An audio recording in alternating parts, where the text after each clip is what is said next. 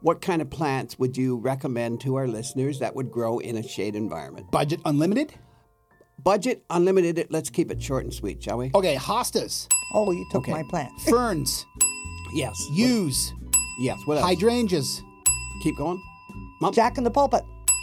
Yes. Solomon seal, Hemlock. downy serviceberry. Larch. Yeah, lots. Okay, lots and lots. And then, of course, there's all sorts of your flowering stuff. Bridal wreath spirea, Van Hutes. Uh, your coral berries, Matt, are good. Cotoneaster, Yes.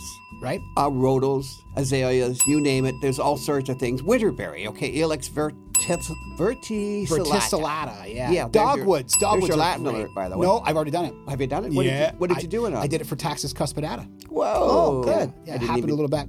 But okay, here is if you now we've just banged off, I can't even count. Is it minimum 10 that we just pounded off there? Okay. Oh, there's thousands. Yeah. But so, oh, a stilby. Then again, don't blink because you'll miss the bloom. Bleeding Longwort. hearts.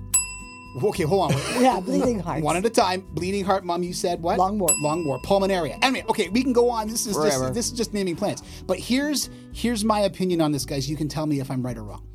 If you are looking to spend good money, and what I mean by good money is as a contractor and as an advisor to homeowners because that's essentially part of what I do is I advise them on where to best spend their money and my goal is to always have them spend their money how many times mom Once. Yes. here's what you do when it comes to a shade loving plant I'm going to give you one this is the definitive one hostas Yes. and here's why hostas are a fibrous perennial. In other words, they have a fibrous root system that is easily split. So let's say you go and you drop the wad on a $35 touch of class hosta.